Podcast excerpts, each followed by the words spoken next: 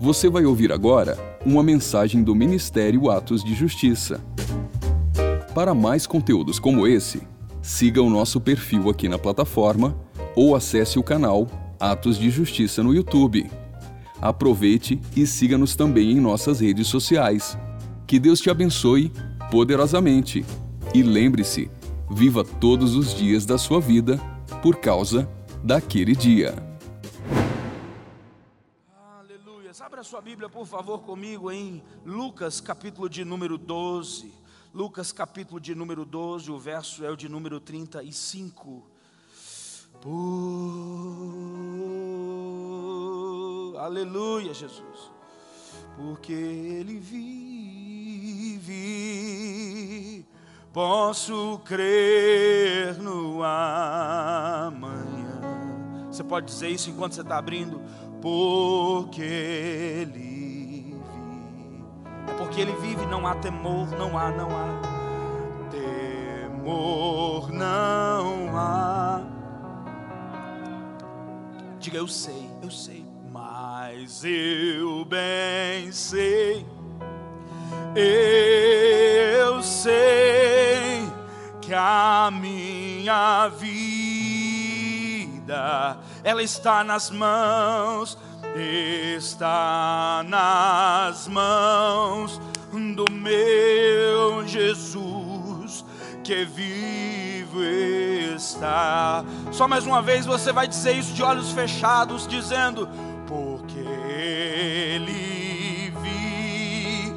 Coloca o seu pensamento em Deus agora, coloca o seu pensamento nele e diga: Eu não temo amanhã. Eu quero repreender nessa noite todo o espírito de medo, toda ansiedade, toda depressão. Eu quero repreender em nome de Jesus. E eu quero ministrar sobre a sua vida agora uma paz que excede todo o entendimento, uma certeza de que você está nessa noite no lugar certo, na hora certa. Eu quero trazer uma certeza no seu coração que não foi você que decidiu sair da sua casa, mas Ele te trouxe para cá, Ele te atraiu para cá e você está aqui nesta noite nas mãos dele, nas mãos do Todo-Poderoso. Senhor, Senhor, fala conosco nessa noite através da tua santa e poderosa palavra, acende esse fogo em nós, que essa chama queime em nós,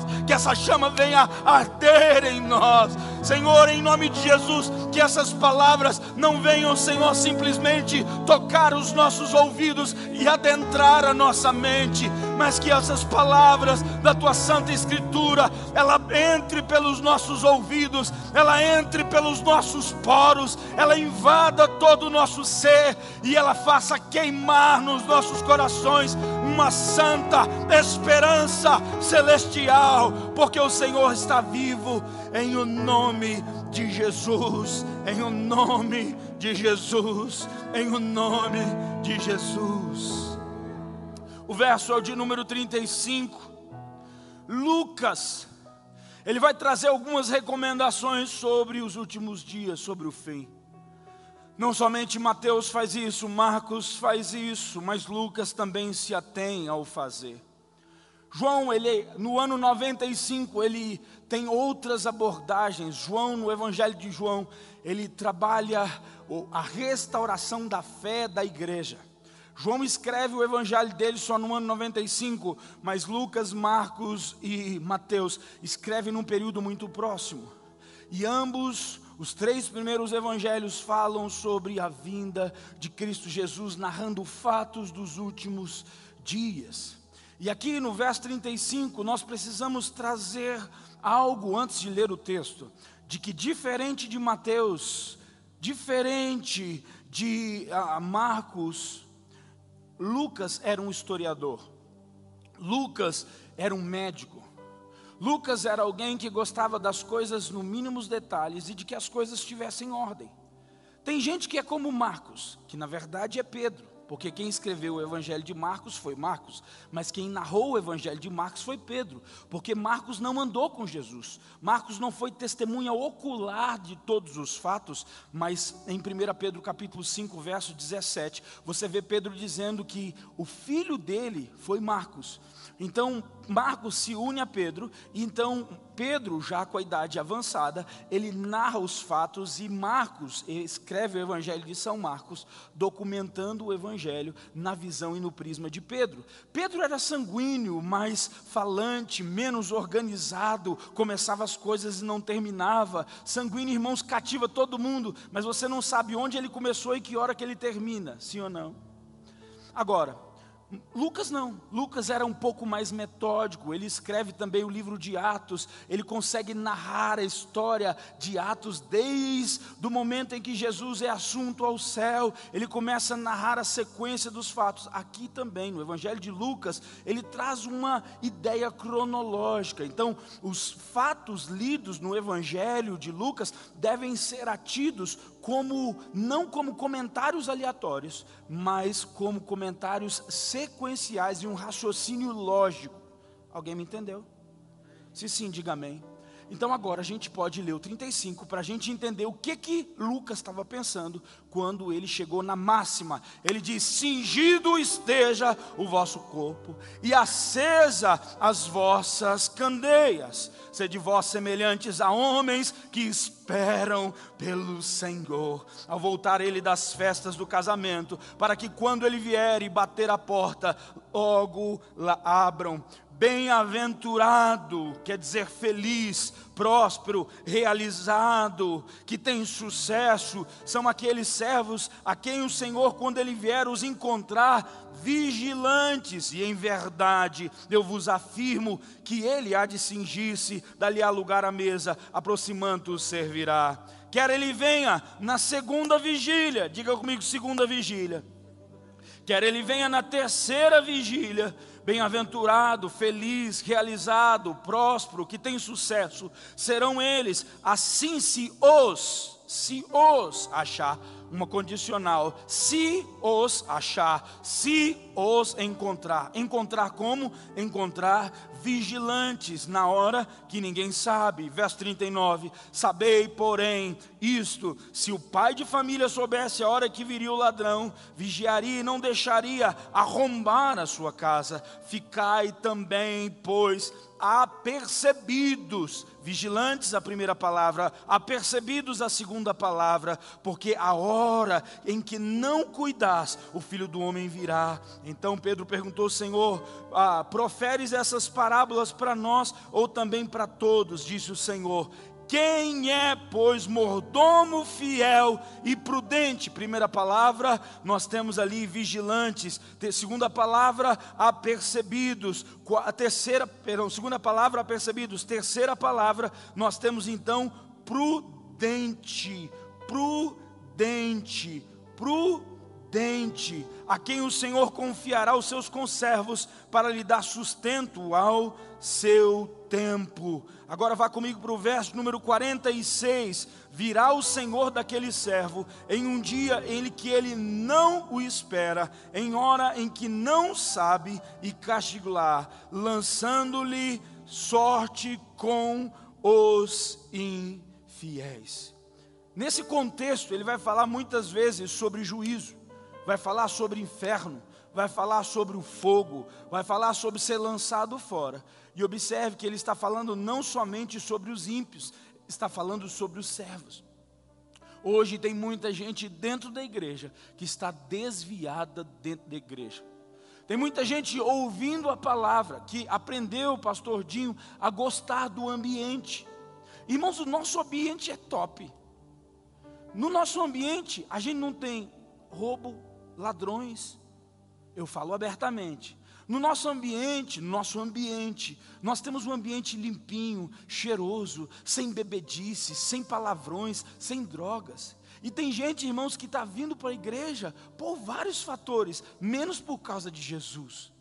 E se você passa a ser, sabe, um frequentador da casa de Deus, desse ambiente, pode ser que tudo isso aqui vai te roubar de estar nele, estar vigilante nele, e você não se converta, mas você passe a gostar de estar no meio de crente, não sendo um crente. A minha palavra nessa noite para você, ela é simples, ela é rápida, ela é direta, não tem nada de novo, mas eu quero dizer para você que bem-aventurado é aquele que espera, é aquele que aguarda, é aquele que está percebido, é aquele que está vigilante, é aquele que está caminhando de maneira prudente. Os sinais estão aí. Eu e o pastor Dinho conversamos alguns minutos antes do culto e nós estávamos pensando nos sinais. Hoje há um movimento ecumênico no mundo. Hoje há um acordo religioso no mundo. E nós sabemos, irmãos, que a política, a economia e a religião hão de se unir, todas elas, para que o processo escatológico se cumpra. E muitos estão cochilando, muitos estão dormindo. O mundo hoje, e parte da igreja que aprendeu a gostar do ambiente da igreja, está dizendo que Jesus não vem. Tem gente dizendo que ele não volta. Tem gente dizendo que arrebatamento não existe. Isso é sintomático, tanto o ecumenismo quanto esse abandono dos preceitos e princípios da palavra de Deus. Quantos estão pregando por aí, irmãos, uma heresia de que o Senhor não vai voltar? Lucas, ele consegue construir esse ambiente, mostrando que quando for a hora exata, o mundo vai dizer que não é a hora. E hoje nós estamos vendo uma igreja se preparando para ficar. Nós estamos vendo uma igreja se tornando relevante na localidade e insignificante nos confins da terra. Nós estamos vendo, irmãos, na internet, pessoas ensinarem sobre fé, mas eles não creem mais. Nós estamos vendo pessoas na internet ensinar sobre avivamento quando eles mesmos estão mortos espiritualmente. Mas eu quero dizer para você nessa noite, se Jesus te trouxe aqui, é porque você é escolhido escolhida dele, e ele quer ativar em você essa chama, ele quer que você esteja vigilante, se sinta um privilegiado e uma privilegiada. Por quê? Porque ele te trouxe para ouvir essa verdade mais uma vez. Diga comigo, o Crislã é um sinal. O que é o Crislã? O Crislã é a união do cristianismo com o Islã e eles estão tentando fazer convergir também o judaísmo com o Crislã. As três religiões de raiz abraâmica, o Islã, o judaísmo e o cristianismo, estão se unindo para construir na Arábia Saudita um local onde adoração aos deuses, Alá, o Cristo, né? E no caso da igreja romana, eles estão unindo todo aquele tipo de culto com imagens num mesmo lugar, num mesmo terreno. A ideia é que se estabeleça uma falsa paz. A ideia é que estabeleça uma falsa segurança de paz, onde as pessoas vão poder, com um falso sentimento de segurança, com um falso sentimento de paz, irem todos para o mesmo lugar e ter a certeza de que não vai haver bomba, que não vai haver terrorismo. E as nações estão se movimentando nisso, a Europa está se movimentando nisso, esse Papa atual, Francisco, está se movimentando nisso. Se não bastasse, a violência também é um segundo sinal.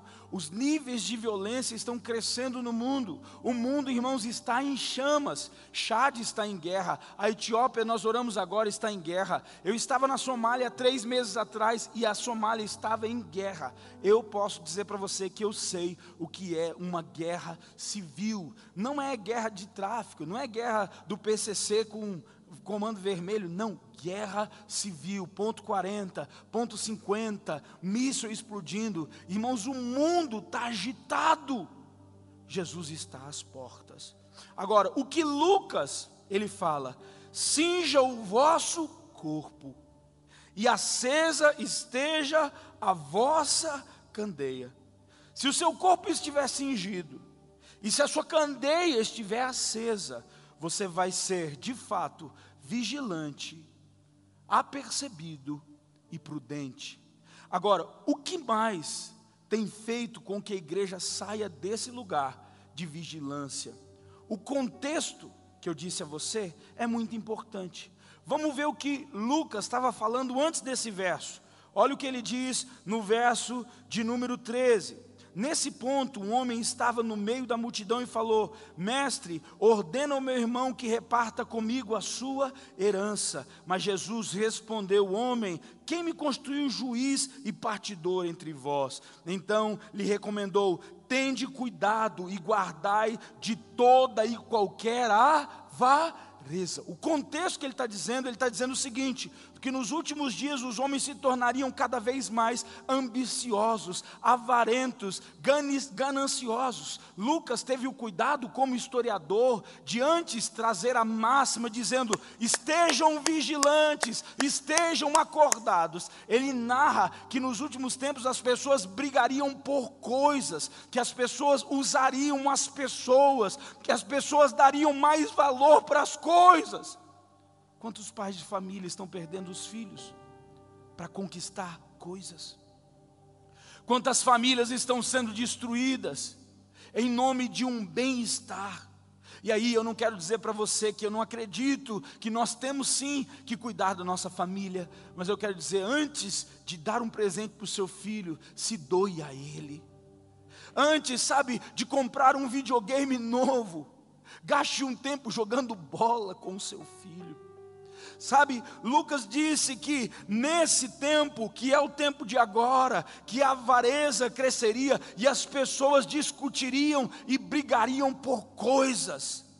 Hoje nós estamos vivendo um momento onde a ambição dos homens está crescendo. O verso 16, continuando o mesmo contexto, ele diz o seguinte: E lhes proferiu ainda uma palavra, dizendo: O campo de um homem rico produziu com abundância e arrazoava consigo mesmo, dizendo: Que farei, pois, pois não tenho onde colher os meus frutos. Olha para mim, por que não dividir? Por que não repartir? Por que não investir? Mas nos últimos dias nós estamos vendo pessoas, irmãos, que não têm com o que gastar, elas estão gastando tudo com coisas de luxo, investindo em coisas fúteis, torneiras de ouro, carros de valores insondáveis. Pastor, está errado eu viver bem. Não, não está errado. Errado é você ter, errado é você prosperar, errado você ter em tamanha abundância e perceber que as pessoas estão padecendo do seu lado e você é incapaz de dividir e você fica pensando: eu vou destruir os meus celeiros, eu vou criar lugares maiores, eu vou acumular para mim mesmo mais e mais riquezas. E aí Jesus continua no verso número 18 disse: Farei isto, destruirei os celeiros. Olha para você ver, ele é capaz de destruir o que tem, para que ele possa acumular mais. Ele é capaz de queimar dinheiro para ter mais dinheiro. Quando nós estudamos as economias mundiais, nós vemos que às vezes até crises elas cooperam. Tem países e nações mundiais, e aí é o, o, a área do pastor de vocês, de que estabelecer demandas, segurar o dólar, comprar, criar cenários de crise, isso isso faz com que aquele país, aquela potência, prospere muito mais. Ele está dizendo: eu vou destruir o que eu tenho, construir coisas maiores, mas eu não vou dividir nada com ninguém, eu vou acumular para mim. Olha o que ele diz: farei isto, destruirei os meus celeiros, reconstruireis maiores e recolherei todo o meu produto e todos os meus bens. Então direi à minha alma tens depósito, muitos bens para muitos anos. Não é errado você ter riquezas, é errado você dizer para a sua própria alma: Jesus não está voltando, e eu vou acumular muitas riquezas, porque Ele não vem mesmo então eu terei muito, muito. Ele está dizendo o seguinte: que aquele homem agora, ele estava conversando com a sua própria alma, é a solicitude da vida que leva o homem e a mulher a uma solidão, a um isolamento. Irmãos, esses dias estava tendo culto para cachorro, pet culto, pet culto. A igreja hoje está vivendo um momento mais fútil que ela já pôde viver. Eu falo de uma maneira geral. As pessoas estão seguindo tendências e tudo que elas têm feito é conversar consigo mesma, medindo a força do seu braço. Mas Lucas vai dizer mais adiante que bem-aventurado, bem-sucedido, próspero, realizado, não é aquele que está acumulando, não é aquele que está ampliando as suas reservas, ampliando os seus celeiros, mas bem-aventurado é o mordomo fiel, é o mordomo prudente, é aquele que entendeu que Deus está dando, que Deus está liberando, mas é por um propósito, que o reino dele seja estabelecido, que vidas sejam alcançadas. Eu quero aproveitar esse momento, eu estou sentindo uma unção poderosa aqui. Deus vai liberar mais e mais recursos nesse lugar, mas isso tem um fim, isso tem um propósito. Deus vai levantar empresários aqui nessa cidade. Xaracanamasuricandalabasota mas não é tempo de acumular, ajuntar, aumentar os celeiros, é tempo de colocar aonde é necessário colocar, é tempo de investir em lugares onde vale a pena investir, e aqui, debaixo dessa unção profética, eu quero dizer que não seja na MCM, que não seja somente na MCM, mas que seja nas missões, que seja na Atos de Amor, que seja na Jocum, que seja na M, que seja na Portas Abertas, que seja na Fronteira na Frontias, que seja na Mais, que seja, irmãos, mas que nós não venhamos conversar com a nossa alma, dizendo: olha, quantos bens tens. Uma tendência dos nossos dias. Até a igreja disse que saldo bancário é sinônimo de espiritualidade. A igreja moderna diz que quanto mais você tem acumulado, mais bem-sucedido e próspero você é.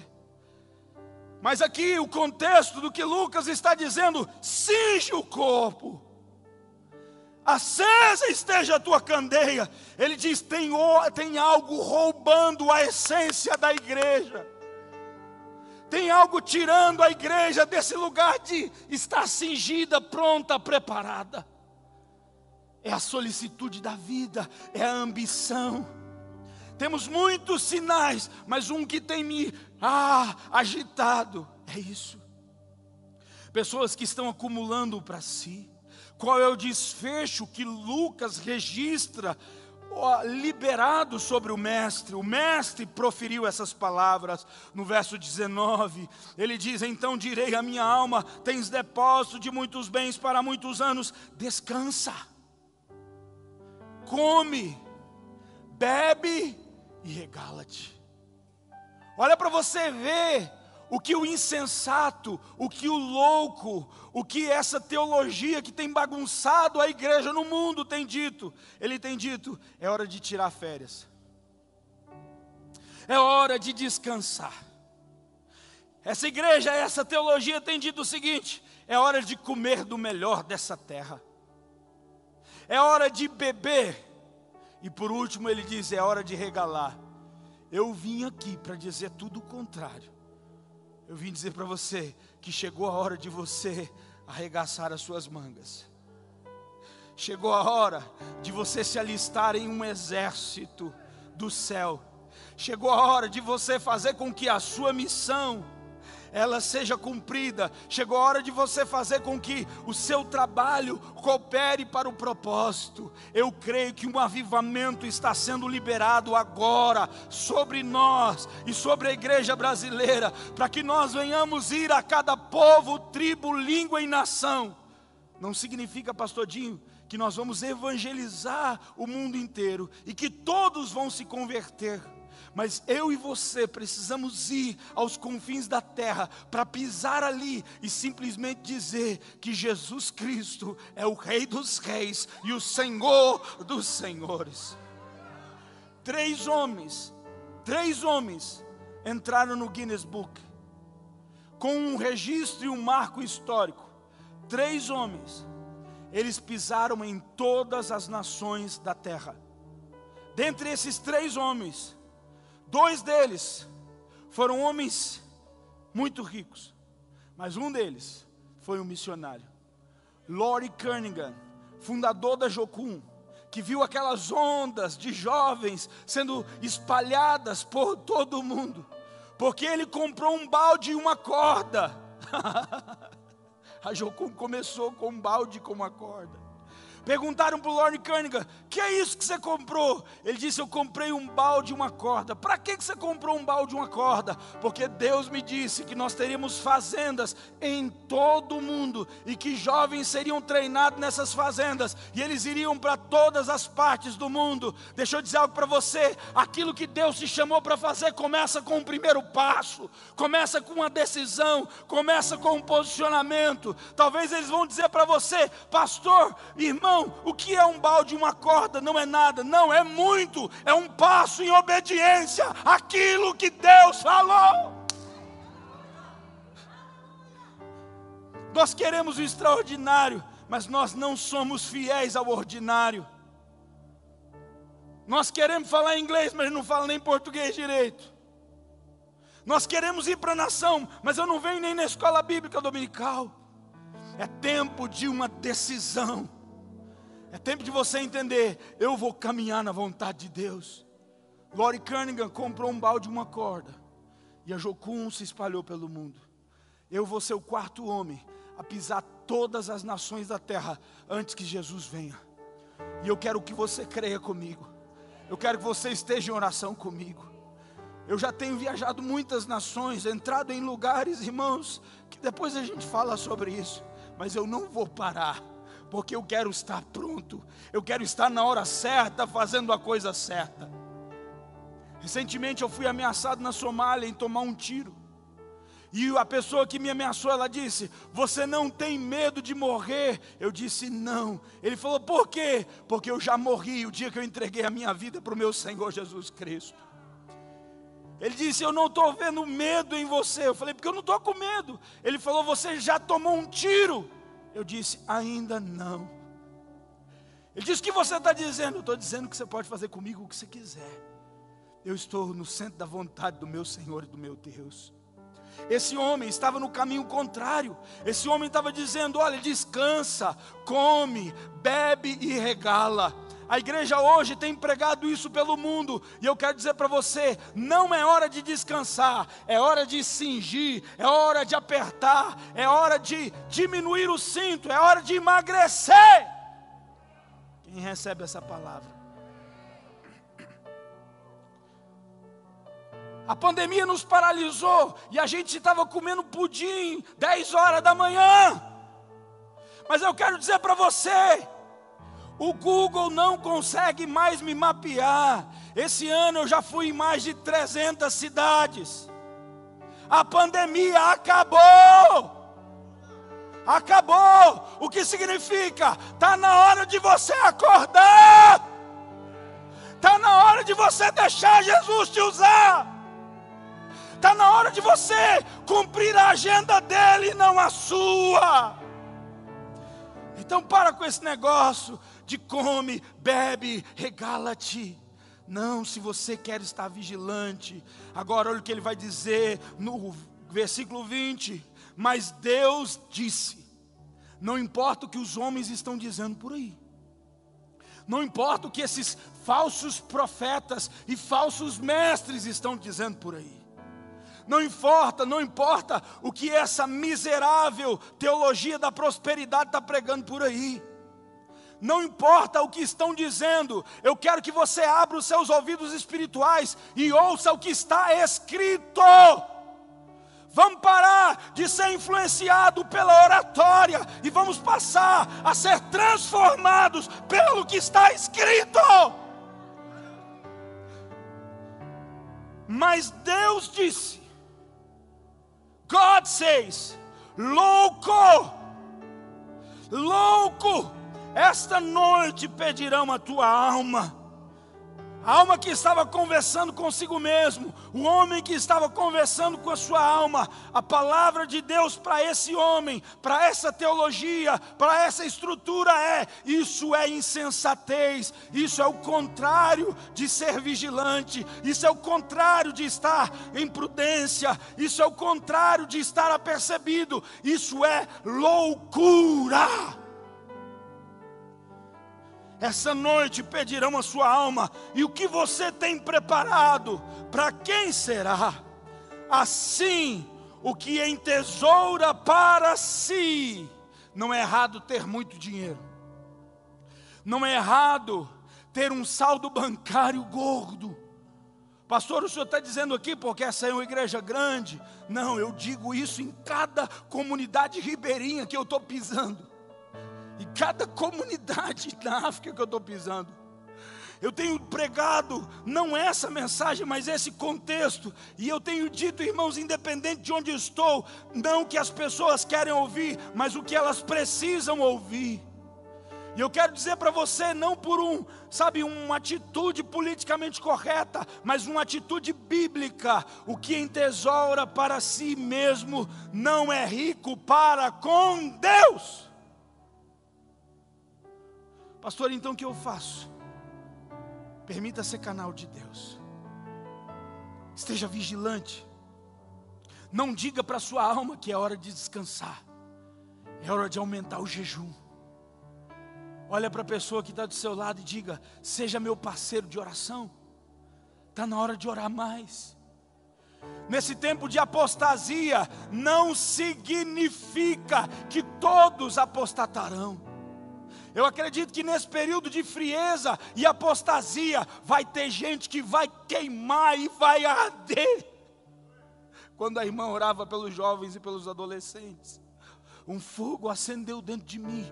Eu disse: Senhor, não é porque o mundo está caminhando para a destruição, não é porque os jovens estão esfriando que os nossos filhos vão se afastar. Não, a nossa juventude vai queimar na presença do Senhor, vai arder de paixão, sabe? A presença de Deus ao altar vai ser mais impressionante, mais atraente do que o mundo, do que uma boate, do que uma noite de sexo, do que uma uma noite de bebedice, muito mais. O que entesoura para si mesmo, não é rico para com Deus. Olha para a pessoa que está do seu lado e pergunta para ela: como está o seu saldo para com Deus? Pastor, não sei. É só separar para pensar. Quando você acorda de manhã e abre o seu olho, qual é o seu primeiro pensamento? É tempo de Jesus acender essa chama dentro de você. É tempo dele fazer essa chama arder dentro de você. No verso 22, eu não vou ler todo o texto, tem muitos detalhes. Mas no verso 22, os discípulos ouviram tudo isso. E eles ficaram assim. Ainda bem que essa palavra não é para nós. Tem gente aqui que está me ouvindo nessa noite. O Espírito Santo está me mostrando que Ele está dizendo: ainda bem que essa palavra não é para mim. Cabeção, cabeção, cabeção. Nós temos mania de achar que tudo que é mais duro não é para nós. Essa palavra é para você. Ninguém precisava estar tá aqui, você precisava. Os discípulos estavam tudo assim. Ainda bem que isso não é para nós. Jesus conhecendo o coração deles, o texto diz: a seguir, no próximo capítulo, no mesmo canal, no mesmo horário, a seguir, Jesus olha, olhou bem para os discípulos, dizendo: Por isso, eu vos advirto, da caixa a gente acha que é só o mundo que está indo para o inferno.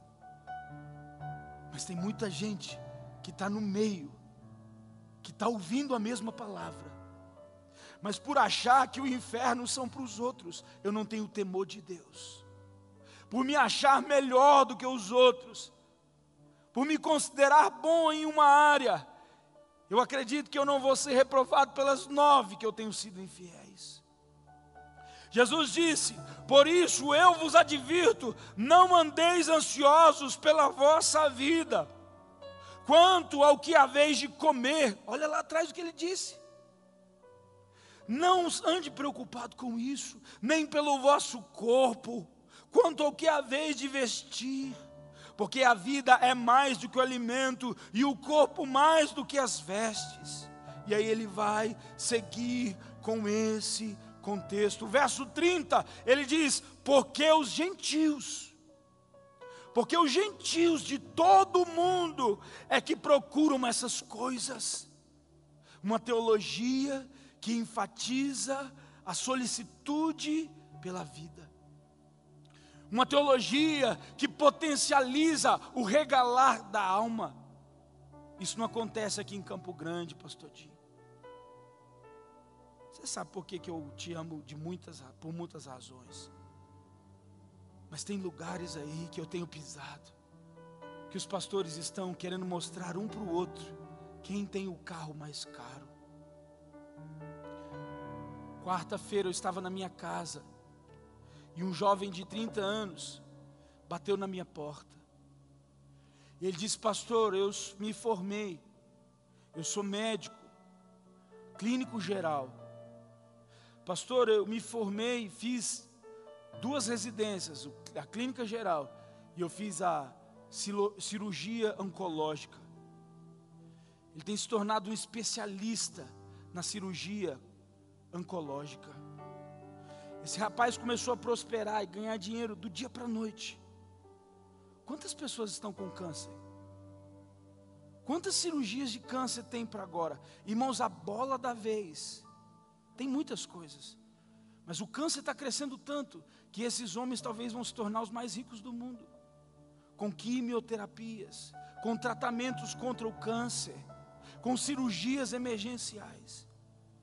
E ele chegou na minha casa em lágrimas e disse: Pastor, eu corri por um caminho e eu descobri que a medicina não pode me dar o que o propósito que Deus tem na minha vida pode me dar.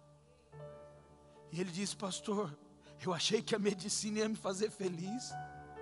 Eu estou andando num carro de centenas de milhares de reais. O carro dele estava lá na porta.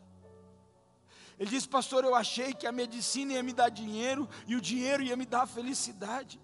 Mas eu descobri que eu me formei médico para servir nas nações da terra. E eu quero estar no centro da vontade de Deus. E aí eu bati pesado. Eu falei, então você vai vender seu carro amanhã. E você vai deixar a medicina. Vai dar alguns plantões para se manter. E você vai fazer a escola da MCM. Ele chorou. E ele já vendeu o carro. Em março, esse rapaz vai estar na base da MCM, servindo em missões. Não é tempo de descansar, não é tempo de regalar. Pastor, mas Jesus está voltando, eu sei. Pastor, então todo mundo que faz medicina tem que largar tudo? Não, eu estou falando com pessoas que estão fora do propósito, é tempo delas se realinharem com o propósito. Tem pessoas que estão me ouvindo que estão ganhando muito dinheiro, e vão ganhar mais dinheiro, mas é tempo de alinhar com o propósito. Para que, que serve todo esse recurso? Para quê? Para você criar celeiros maiores e dizer: ninguém é como eu.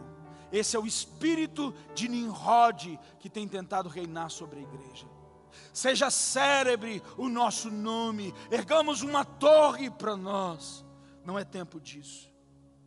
É tempo de confiar no Senhor, é tempo de estar na dependência do Senhor.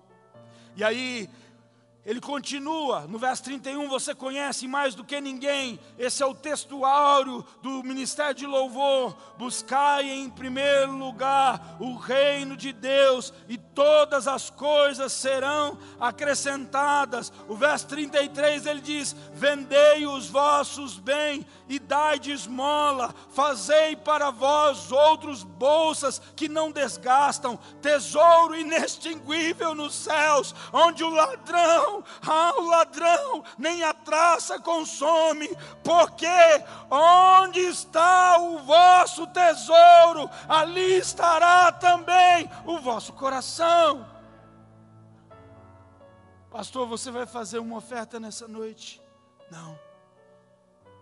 Eu vou te dar uma oportunidade de realinhar a sua vida espiritual. Eu não vou tirar uma oferta em espécie. Mas eu quero que nessa noite você volte ao primeiro amor. Eu quero que você verifique aonde está o seu coração. Enquanto o mundo corre atrás das coisas, a Santa Igreja está se levantando. Sabe, o vestido é de noiva, mas os pés estão calçados com uma bota, com um coturno. É hora de pisar serpentes e escorpiões. É hora de entrar nos confins da terra e resgatar vidas do lamaçal do pecado. É hora da igreja sair das quatro paredes, entrar nos prostíbulos e salvar vidas. É hora de irmos aos confins da terra. E aí, na primeira máxima, ele diz que o que entesoura para si, o que entesoura para si mesmo, não é rico para com Deus. Na segunda máxima, ele diz: Porque onde está o vosso tesouro, ali estará o vosso coração. E aí agora faz sentido o que ele está dizendo: cingido esteja o vosso corpo. Eu não tenho tempo nem de abrir o contexto da palavra cingir. Mas eu sei que você já entendeu o que Jesus quer falar. Cingir está ligado em afivelar, apertar. E o seu corpo, ele precisa responder não à sua alma regalada, mas ao seu espírito submisso à vontade de Deus. A alma não vai mais governar o seu corpo, mas o espírito vai cingir o seu corpo. A sua alma não vai mais governar a sua vida, mas o seu espírito vai guiar os seus passos, ainda que você não entenda, ainda que a sua alma não arrasoe, ainda que as suas razões não alcancem os planos de Deus, porque os planos de Deus são mais altos do que os meus e os seus. É tempo de aumentar o padrão de santidade. Cinja o teu corpo. Pedro vai dizer nesse sentido, em 1 Pedro, dos versos 13 em diante, até o verso 17, que nós somos peregrinos nessa terra. Ele diz que precisamos ser fiéis, andar em santidade, porque em breve Ele virá.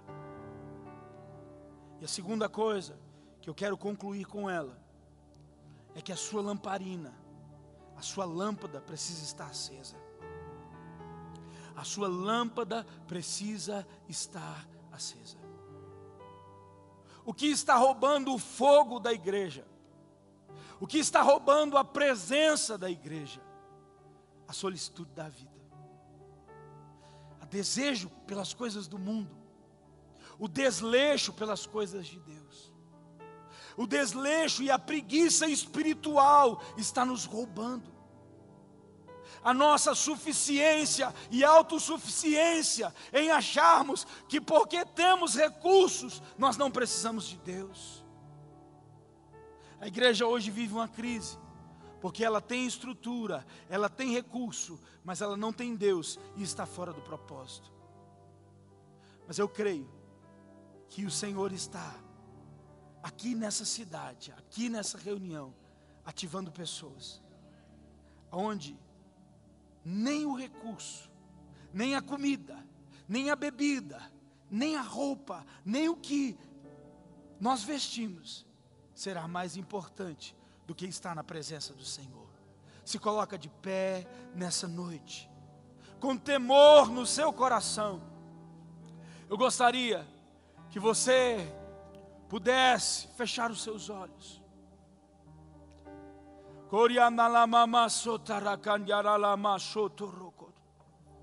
Se os irmãos do louvor pudessem vir aqui,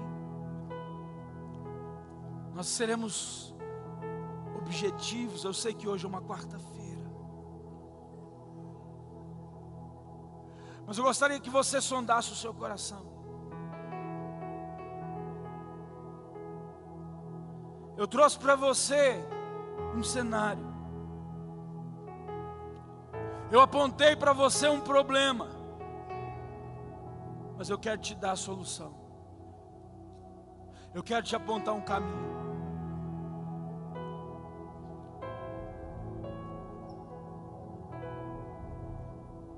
que você precisa para ser prudente, estar vigilante. Decidir buscar o Senhor. Decidir buscar o seu nível de intimidade com o Senhor.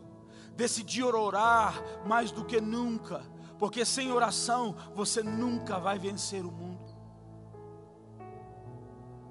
Sabe, decidir se entregar a Ele, a vontade dEle, começando pela oração e adoração. Você quer aumentar o padrão de santidade? Aumente o nível de jejum e de oração. Todas as igrejas que eu tenho ido, nós estamos assistindo 1.300 igrejas hoje no Brasil.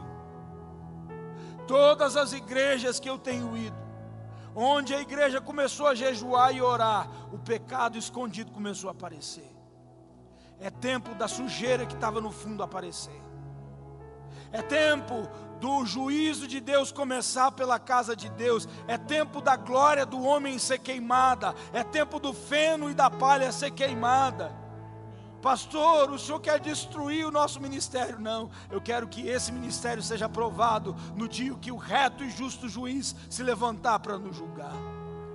Se nós anteciparmos esse julgamento hoje, na oração, no jejum, no arrependimento, na confissão, então naquele dia nós não nos envergonharemos. Keith Green escreveu uma canção que me impacta até hoje. Ele diz: Senhor, formoso és, e a tua face eu quero ver. Keith Green foi um dos cantores mais famosos dos Estados Unidos. Ele nunca vendeu um CD, mas ele tocava nos bares, ele tocava nos lugares, cantando canções de adoração ao Deus verdadeiro. As pessoas eram tocadas por um nível de glória tão forte que elas iam e perguntavam se ele tinha um CD. E aí ele pegava e doava o CD. Todo o recurso que entrava e ele nunca vendeu um CD. Nós conhecemos, através de um amigo, a mulher dele, a viúva dele. Ele morreu aos 29 anos, novo, salvando vidas na África. Um avião cheio de criança caiu e ele morreu. A viúva nos conta que ele nunca vendeu um CD, mas todas as vezes que as pessoas vinham tocadas pela presença, pela glória, ele dava um CD, as pessoas davam uma oferta missionária. Uma certa feita, por um CD, deram para ele 60 mil dólares. Deixa eu liberar uma palavra sobre essa igreja. Vocês não precisam de dinheiro, vocês precisam estar alinhados com o céu. O propósito vai trazer o dinheiro, a obediência vai liberar as comportas do céu. Não é o dinheiro que cumpre o propósito, é a obediência ao propósito que traz o dinheiro. Levanta as suas mãos e diga: Senhor, formoso. Diga isso.